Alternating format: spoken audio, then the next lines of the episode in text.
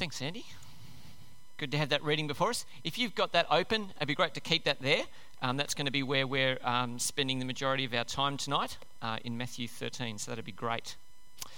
Uh, I, I, just realised I don't think I introduced myself when I stood up. I'm the lead pastor here. My name's Stuart Starr. Great to have you uh, with us. Um, I'm going to pray for us, and then we're going to jump into um, this passage that's before us as we continue our series, Jesus is. And tonight we're looking at Jesus is irrelevant. So I'll see if I can make a case for that. Let's pray for God's help. The opposite, perhaps, actually. All right. Heavenly Father, thank you uh, that you're present here. Thank you for the beautiful seed of your word that's been read. I pray now, Father, that you would help by your Holy Spirit understanding and insight to happen. Unclog our ears, open our spiritual eyes, Father, that we might understand. And we ask these things in Jesus' name. Amen. Okay, yeah, we'll go for the relevant one. Is that right?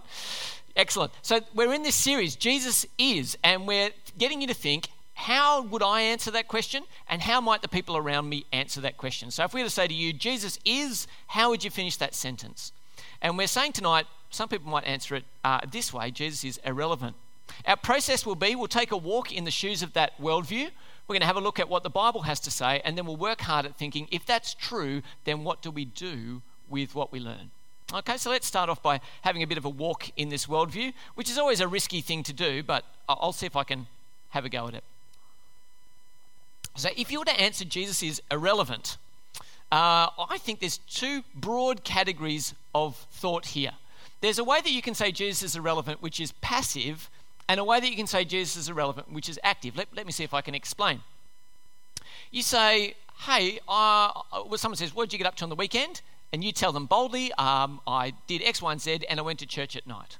Good, good work for not editing. Okay. And they go, church? Why would you bother? Right? What do you say next? Their, their world is going to church is a hassle. Why would you bother? Uh, Jesus is irrelevant, not because I'm really carefully thought through on all this, but just, I don't know, I, I can't see any reason why you'd do that. It's passive, but it's saying Jesus is irrelevant. Why would you bother? And another kind of flip side of this, I think, which is um, I'm too busy. You go to church, whatever. I'm, I'm too busy for all that stuff. Okay, I don't need any of that Jesus stuff in my life. It's an interesting thing to say though, because I think everybody's busy, and we're never too busy for the things that matter.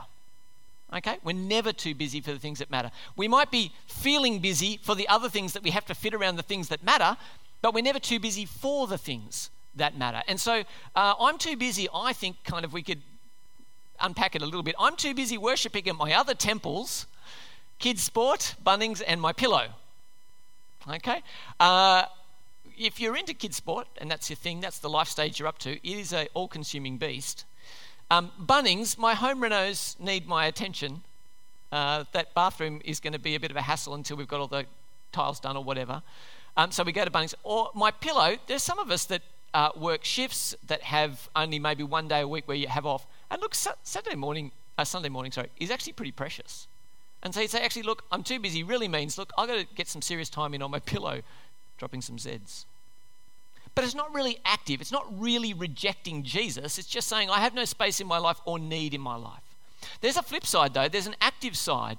The active side might be saying, actually, I'm feeling really strong. Okay, I'm doing great. Jesus, I don't have any need for that hypothesis. Okay, I'm doing awesomely and I'm just crushing life on all fronts I don't know who this is, but I, I, don't have any. I don't have any space for Jesus. I'm doing great. Secondly, the, I'm sort of at the opposite end. I'm feeling sinful. I kind of know in the back of my head I'm doing something wrong at the moment, and I know in that building with that group of people I'll be made to feel a bit icky about that, right? I'm, I, I, I don't. I, I don't have any time for that, right? So I'm feeling a little sinful maybe I've, I have another solution. So I'm, I'm making my way through life without the need for Jesus. Jesus is irrelevant because I'm following a different religious path, maybe, yeah? I think that's a legitimate answer from our society. You can meet someone who say, I'm a committed Buddhist or I'm following the, the five pillars of Islam. Now, they're saying, I don't need any Jesus, not because the whole category of religious stuff is taken out, but they've got a different solution. Jesus is irrelevant because I'm following a different religion. Another one might be, and I, th- I think this one's a little bit more uh, widespread. Look, I'm steering this ship. I don't have any need of Jesus. All I know about him is that he might have a different idea for my life than I have, and at that point, we're going a different direction. I'm actively resisting having any Jesus in my life. I've got both hands on the wheel, I'm in charge. And I said this morning, uh, I shared an example this morning of my teenage angst experience of this. So I sort of became a Christian about year eight or year nine in high school, okay? And um, as I went along, I got to year 12. I remember sitting in, uh, in a gathering of Christians, and the guy sitting at the front said, Do you trust Jesus? I remember sitting there a little bit smugly going, Yeah, of course I do. I do. Do you trust Jesus? I remember sitting there, I think you just asked that, but the answer's still yes. Yes, I do. No problems. And then he said, Do you trust Jesus with your HSC? And I remember sitting there thinking, nah. Good moment, right? I was working really hard, studying really hard. I had my life sorted out. Jesus might stuff it up. Kids, if you're listening along, that's a wrong answer. But that's what I was thinking, okay? That's what, that's what I was thinking. I was thinking to myself, look, I've got this under control. Yeah, I've got Jesus. You've got a category in my life. But when you say, are you in control? Do you trust Jesus with insert important thing here? My answer was no. Will he really do good for me if I put this in his hands? Are you with me? I'm steering this ship. I don't need any Jesus. I want you to think about those active and passive categories again. I think that the passive one is just pure apathy. Okay? It's blobbing through life, if I can refine it as beautifully as that. It's just blobbing. You're going with the tide. There's nothing particularly antsy about it. It's just apathy, Australia. I think that's most of us. Not in church, I hope. The active one is really interesting. I've been thinking about this a little bit. I think that the active one is moral before it's theological. It's moral before it's theological. Let me see if I can make the case for this, right? I know there's something happening here that's got a different set of morals to me. I'm, I'm either comfortable living my life my own way because I'm in charge, or I've decided I'm living, my, I'm living my life in a way I know God would disagree with. Now, because I disagree with what God's doing and I'm feeling okay with myself about this moral choice I've made, I'm going to build a construction that'll say why God doesn't exist or why I don't need Him in my life. But it doesn't start with hard work with a pen and paper in a philosophy book or in the Bible, working out God and then concluding that it's in- incompatible with my morals. We start with the morals. That's not going to jive with God. Oh, God's irrelevant. Do you see? So we go from the morals to the theology, not from the theology to the morals, I think. I don't like what God's got to say, so I'm going to decide I don't like him, and after the fact, I'm going to construct a reason why he's wrong. But what is it about relevance anyway? Shouldn't we be concerned if it's actually right? I mean, relevance is such a thing, isn't it? Uh, I, here's a question for you Is Jesus concerned with relevance? Is Jesus in heaven kicking around wondering about whether you think he's relevant or not? I don't think so. But it's funny, isn't it? Because the world will press relevance on us. Do they have relevant preaching there then? Is the Bible relevant for your life? And um, there's actually two churches I found online there called Relevant Faith Church and Relevant Church. So someone thinks this is really important, right? Okay. And the secret to success being relevant, apparently, according to a little slide I found uh, on the internet. How wonderful. But here's the answer I, I don't think Jesus is sweating it. I don't think Jesus is concerned if he's relevant at all. I want to tell you two reasons why I don't think he's relevant, uh, uh worried about being relevant. Um, first of all, the prohibitions. Uh, take, take you to a house. Uh, Jesus just raised a 12 year old girl from the dead. If your job is to be relevant, okay, that's a pretty good start. Fantastic. I'm raising the dead. I think that has some cachet. But then he says to the parents, don't tell anyone what happened here. Let somebody tweet that. Somebody get a shot of the bed that's now empty and Instagram it. Let's get it up on the social things. Because we've got to get the news out, don't we? And here's Jesus, though, messing with our heads saying, Don't tell anyone. He's hardly striving for relevance at that point, is he? And then there's the parables. The parables aren't plain. You see, Jesus could have turned up and not spoken in parables. He could have said, Hello, everyone. I'm the Son of God. I'm the fulfillment of 2 Samuel 7 and Isaiah 53. I am the one that you're looking for. I'm the Messiah. He didn't do that, did he? He spoke to them in these stories called parables. He didn't make it plain.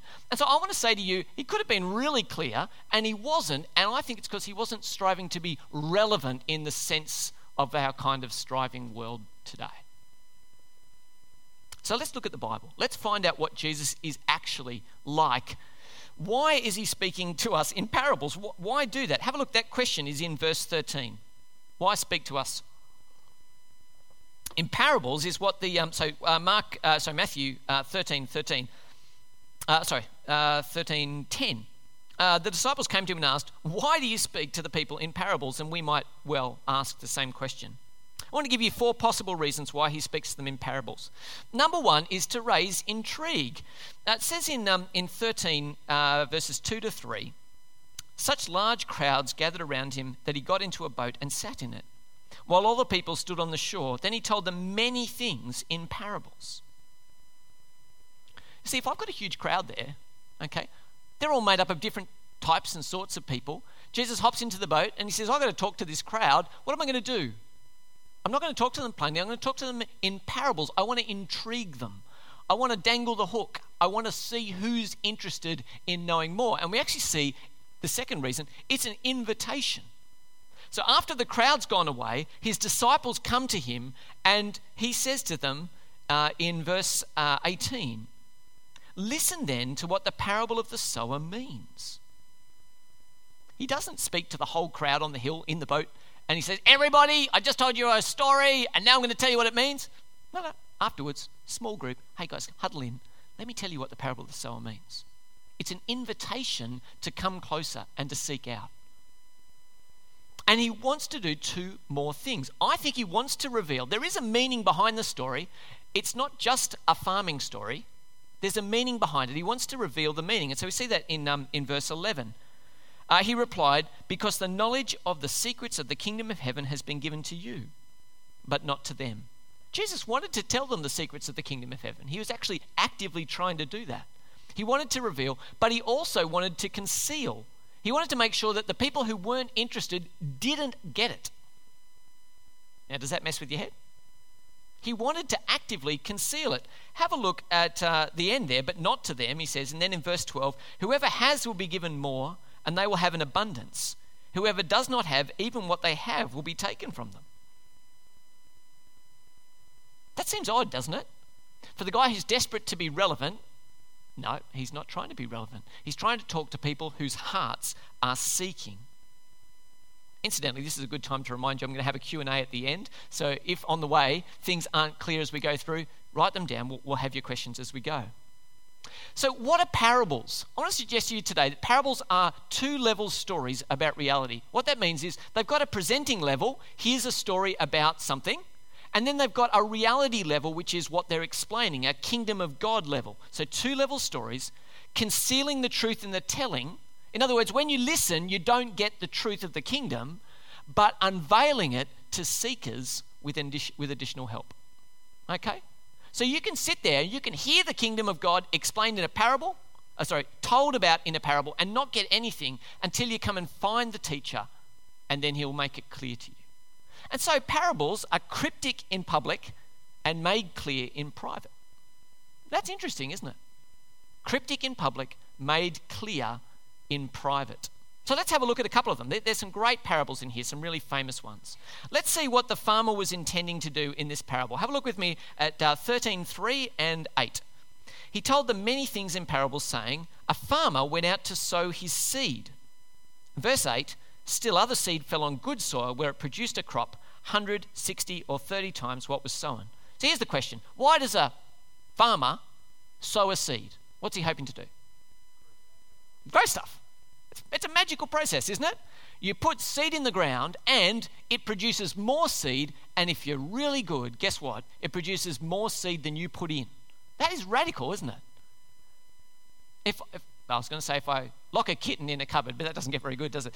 Uh, if, if, if, if I find other things, if I put a brick in my garage, I'm not intending to come back three months later and find more bricks. Yes? But wonderfully, the way that organic things work, I can throw seed and it'll not only grow itself, but it'll grow and produce more. That's amazing. So, what's the farmer intending?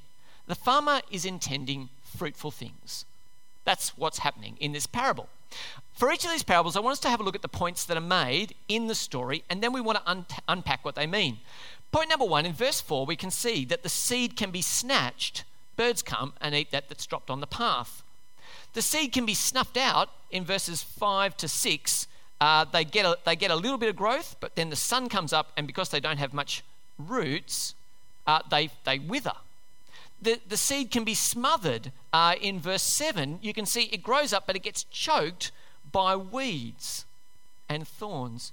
And then we see in verses 8 to 9, the seed can be superabundant, which is an S, so that's why it had to be superabundant.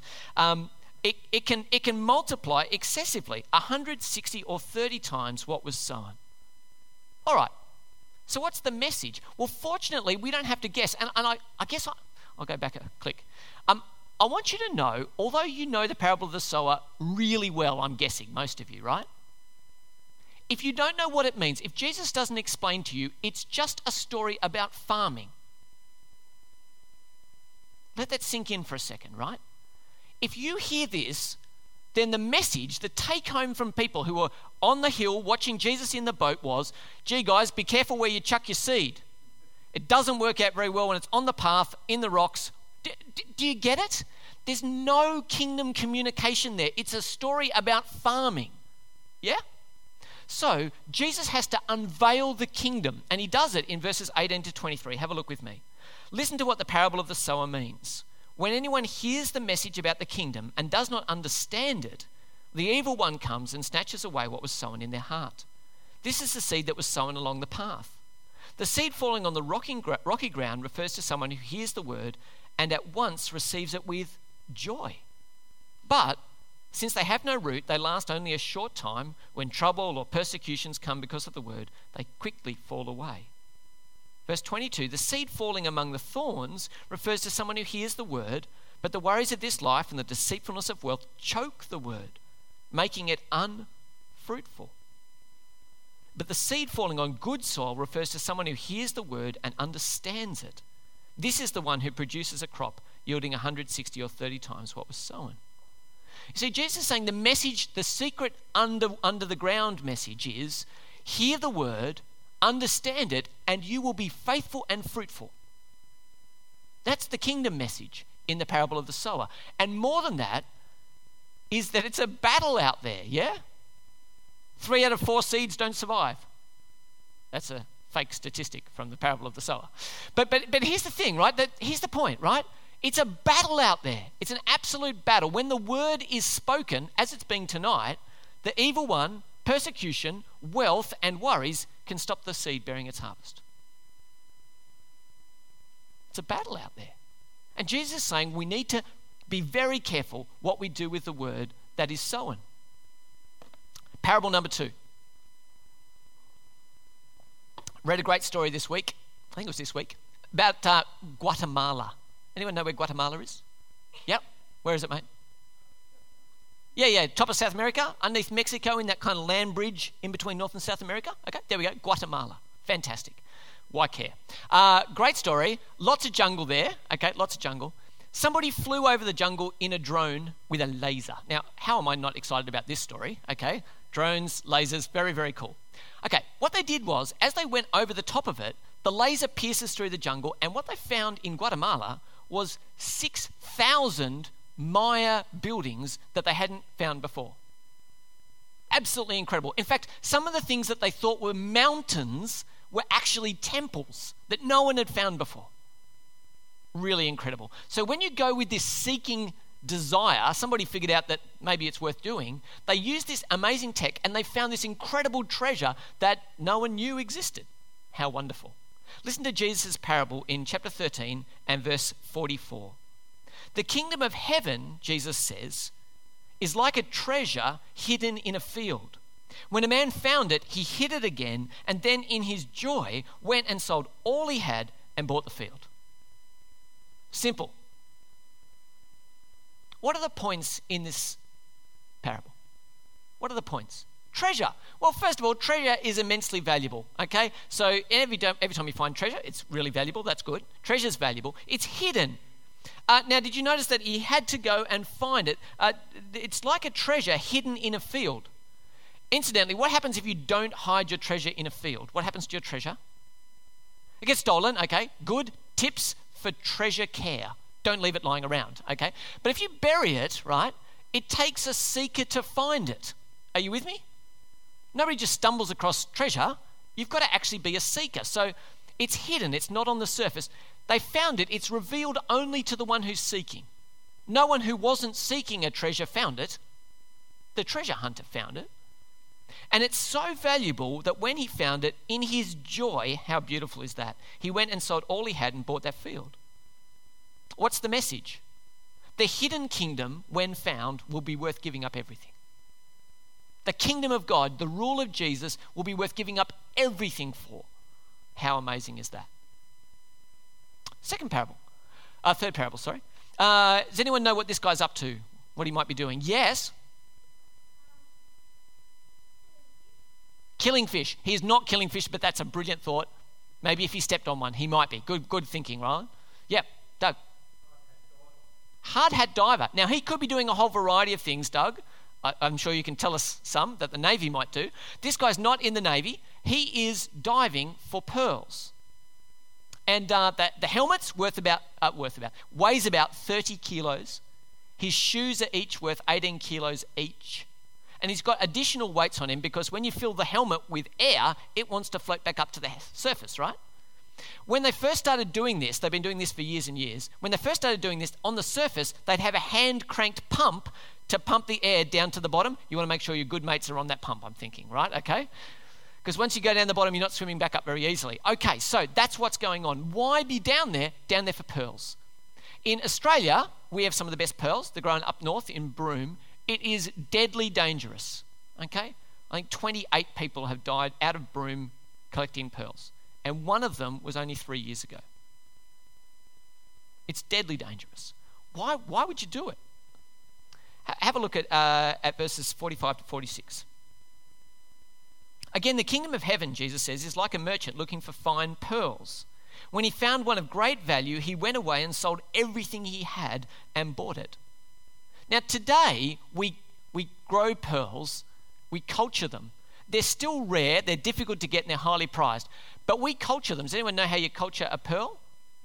Yeah?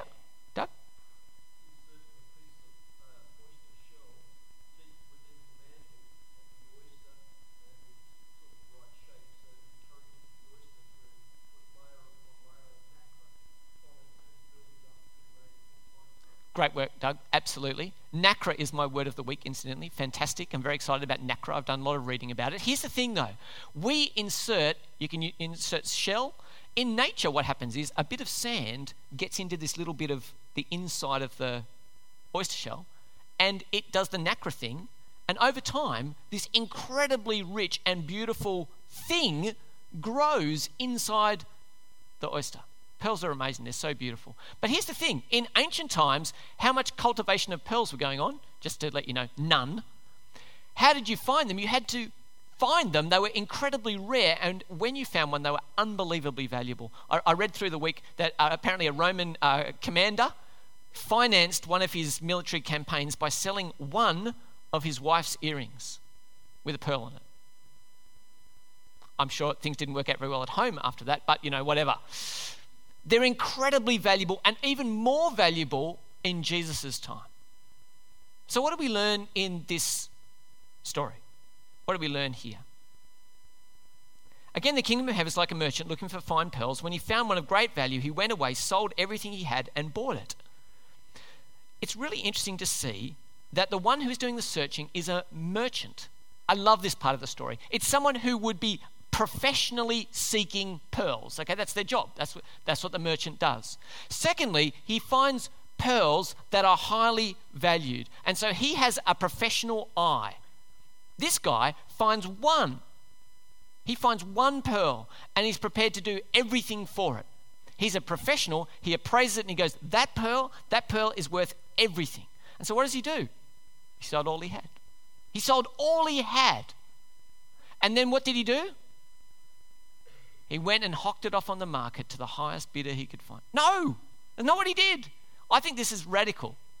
It was his personal joy and not profit that made him keep the pearl. Yeah?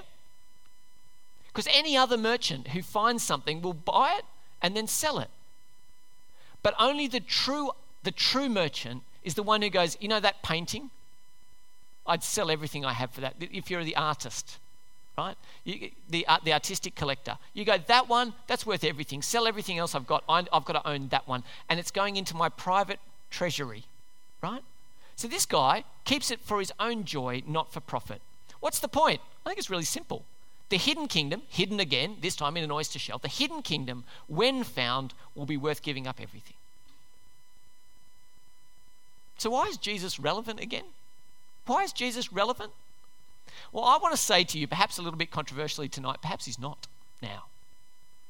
Perhaps for some of you here tonight, he's not now relevant at all. And I actually don't want to make a case to say, let me roll out all the Jesus benefits and persuade you he's super relevant.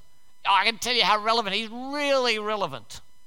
Because I don't think Jesus was interested in doing that. And I think for some of you, you might not think Jesus is relevant, and I don't want to twist your arm. Jesus wants to be found by seekers. He's not now, but he will be. He will be relevant for all of us. I want you to see the third picture that Jesus paints. Or is it the fourth one?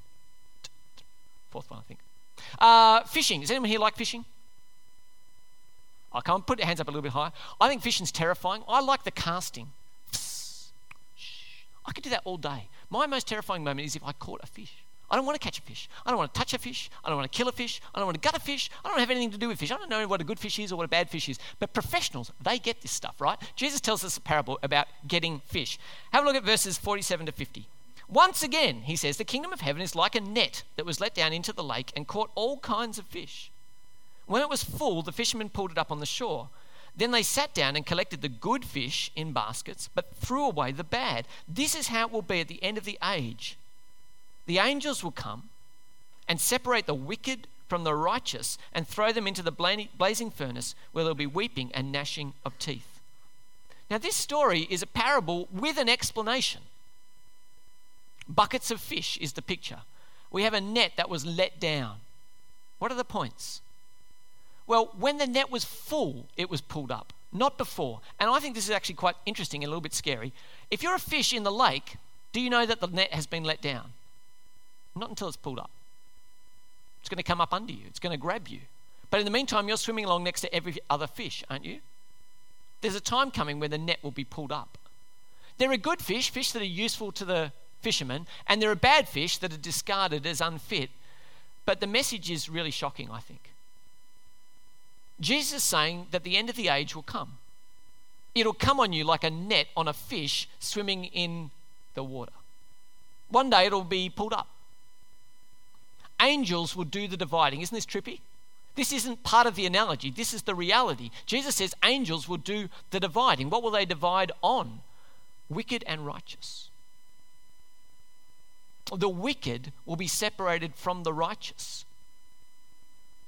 And then, just to make sure that we get the full weight of this parable, I think this message says very clearly that the suffering will, will be ongoing. Have a look at verse 50 with me. They'll be thrown into the blazing furnace where there will be weeping and gnashing of teeth. It's ongoing. How terrifying. See, Jesus is saying there's a day coming when whether you think I'm relevant or not relevant, the net's going to be pulled up. Where everyone's going to be split left, right, righteous, wicked. Everyone's going to be divided. On that day, where you stand with Jesus will be utterly relevant. And it won't be because he's cool or hip, it'll be because it's deciding your eternal destiny. I want to suggest to you tonight that Jesus is not irrelevant incredibly relevant for each and every one of us here tonight. If that's true, what should we do with it? How do we work out what we should do with this truth? I think it's impossible for us to continue in apathy about Jesus.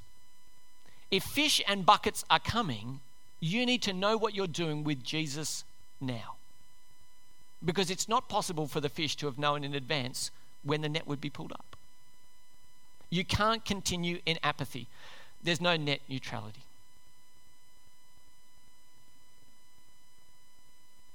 Two things for us to consider. Some of us here will have made a decision about Jesus, and some of us will still be deciding. Let me say to you if you haven't yet made a decision about Jesus, get curious about the kingdom.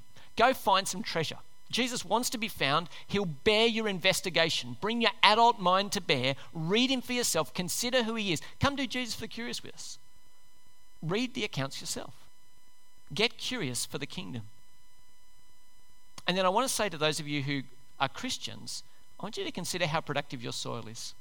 If God sowed the word in you, is it bearing fruit? Are you sowing the word elsewhere? Or are you just a seed that's got good soil and you've got a good bit of water going down and you're yet to poke a ear above the ground? I want you to consider how productive your soil is. If you're new, work out the kingdom. Or if you've been around for a while, be working out the kingdom right where you are the necessary application. What must we do? This is one of the largest uh, circular pearls uh, that, that's um, been found. Uh, big, big pearl. It's beautiful, right? I want you to consider tonight how you're valuing the kingdom. Is the kingdom for you sell everything important? And I don't literally mean that you come back next week and go, actually, I can't wait for supper because we've been living in a cardboard box and we haven't eaten since Sunday night. That's not what I'm intending. What I'm saying to you is, are you prepared to give up all the precious things because the kingdom is more precious? Now, that should be challenging. And I'll tell you why that matters. Your ability to give the message of new life in Jesus is proportional to the value you see in the kingdom. If you think the kingdom is a nice add on to your otherwise excellent life, you'll tell other people like that. See if you can slot Jesus in around Bunnings and kids sport. Bit orky this week? Don't worry. No, no worry. Just come every third week. You'll be sweet. If Jesus is drop everything, sell everything, worth everything, guess what? You'll be an authentic communicator of the kingdom of God. And I want you to love him. I want you to find in this series as we continue to go through it a Jesus who's so worth it that you'd do anything to see others understand.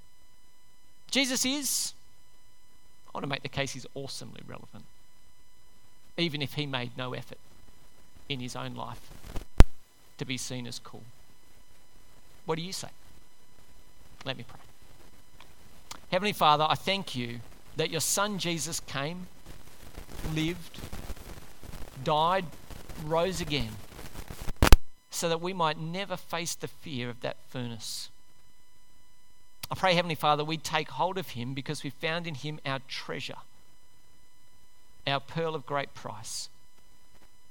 Father, I pray for those of us this evening who are yet to take hold of him that they might seek and they might find him. Lord, have mercy. We ask it in Jesus' name. Amen. All right. There's a bit of stuff. Uh, we'd love to do Q&A. And uh, I suspect there might be some questions off these passages. Thank you, Jeff. That's very helpful. Uh, someone got a question to get us underway as we start to think about what to do with parables and Jesus and how relevant he is.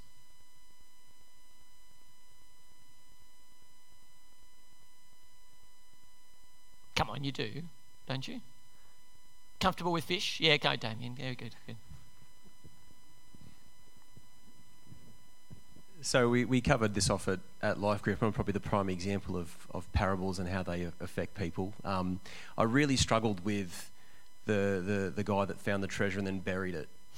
And, you know, if you think about the parable of the talents, you know, yeah. the guy that buried it, he got, he got in strife for burying his.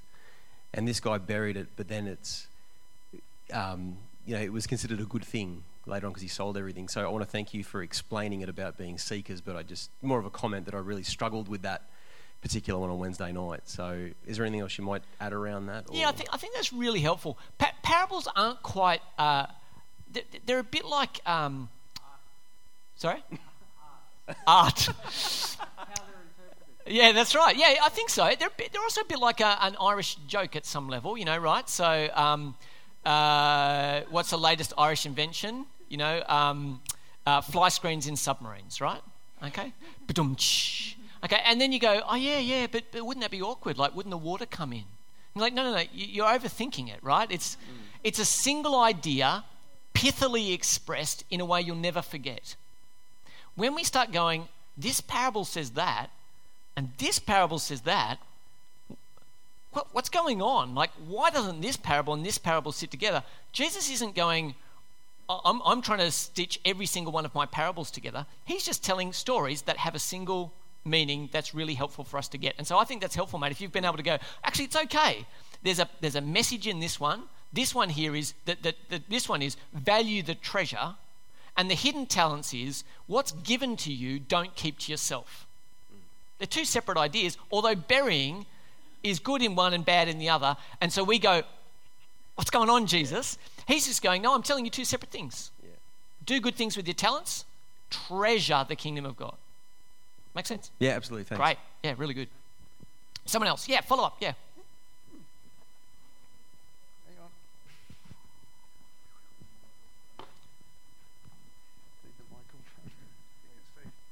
Hi, I'm Steve. Hi, uh, Steve. I'm just new, but uh, um, I've got a question that yeah. uh, we've been toiling with uh, for some time, uh, just friends of ours, and uh, it's about the um, the seats and. Mm. and my wife and I, Judith, we've Hi, been Judith. sort of mixing about this too, where everyone's invited to the party, and um, but not everyone hears, you know. And, and, I've been saying, well, he calls his own, you know, he calls his own people. Yeah. And, um, are we to be elite? And uh, I'm saying, no, it's we're just selected. Where does that come from? You know, the seeds at birth. You know, like it's in there. You know, it's like that um, pearl. You know, as you explained. You know, it's in there. Growing. It's already in there yeah. at the start. So what happens to everyone else? How can they come yep. to the party? And then it's like, no, they can't. Yep. Well, they can't hear. It's like singing a song, but you don't hear it. I think that's really good. And, and if we stretch that question out, it gets to the question of predestination, I think. Okay? Is that right? Is that, are you hearing that, that question? Gets to the question of predestination. Here's what I'd say to you on that predestination is designed to encourage the hearts of the saints not confuse them. It's designed to encourage the hearts of the saints, not confuse them. When we hear the words predestination, we start wrapping ourselves in our arms and rocking ourselves, going, Oh, predestination, I hate this conversation, I hate this conversation. When it occurs, what it's supposed to do is to say, God loves you, He chose you, He has an eternal destiny for you, and you will survive. Be there at the end. That's what it's designed to do. What we make it do is, Are you predestined? Are you predestined? How will I know if you're predestined? But if I'm talking to the we freak our brains out with predestination. Okay, here's what I'd say, and I want to say this carefully. Okay, I would say predestination is practically irrelevant when I'm looking at others, but personally encouraging when I look to myself. Explain what I mean. When I, and I use this all the time, when I meet someone who I've never met before and I want to talk to them about Jesus, I figure, I don't know what your destiny is. I can't see your predestination on the outside of you. Do, you. do you get me? I can't see who's predestined. And so if I decide that I won't share the word with you because I think you're not predestined, who is going to be in trouble at that point? Me. Look up Ezekiel 18 and have a look for the watchman. It's my fault if I don't share the word with you. But I take it even more encouragingly than that. If I'm sharing the word with Andy and I've never met him before, I'm going, is a good chance, in God's mercy, Andy's chosen. I don't know otherwise. So I'm going to share the word with him because I can't wait to see the Spirit of God take the word of God, apply it to his heart, and save him.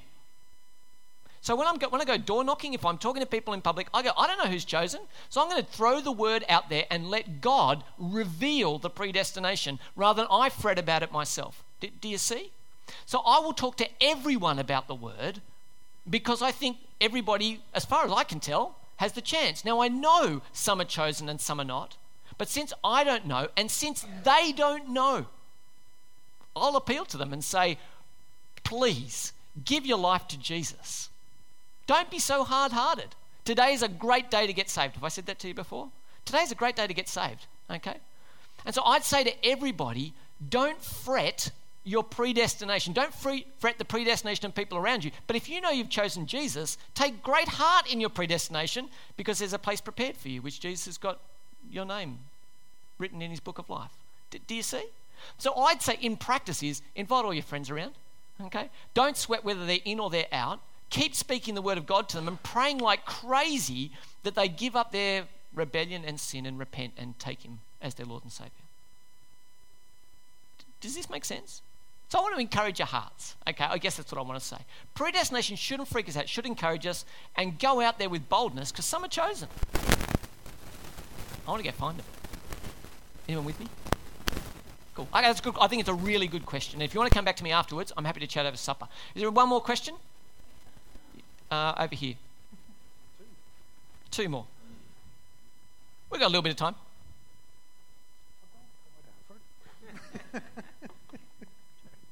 yeah, Nicole. I, I want to stay on the excitement of let's go after them, but I still can't help but think, why does why did God make people and not choose them? Yeah. Are they just to, for fillers or? Yeah, uh, I think that uh, I think that question um, is at its heart the reason that we don't like this as a concept. Here's, here's what I'll, I'll read to you. Um, I read this with the guys doing the partnership course this afternoon. Do not forget this one thing, dear friends. I mean, uh, 2 Peter chapter 3. Do not forget this one thing, dear friends. With the Lord, a day is like a thousand years, and a thousand years are like a day. The Lord is not slow in keeping his promise, as some understand slowness. Instead, he is patient with you, not wanting anyone to perish, but everyone to come to repentance. I think it was Karl Barth who said, I hope and pray that hell is empty. What do I know from my Father's heart? He sent his Son to die that we might be made right with him. What does it say here? He wants everyone to come to repentance. I hope the category of hard hearted rebellion is empty on the final day. Okay? And if in God's plan there are people who are sent to hell, and there must be, I assume, given the hardness of heart I see around me, the fact that it breaks my heart to think that there are people there should tell me that it breaks my Father's heart. Otherwise, what we create is I'm more moral than my God. D- do you see? God, how could you? is really us saying, God, I won't let you do something that I don't think is okay. And the implicit, uh, you're just callously cutting them off. And I think, on the contrary, I think we see on the cross that God desperately wants everyone to be saved. Yeah?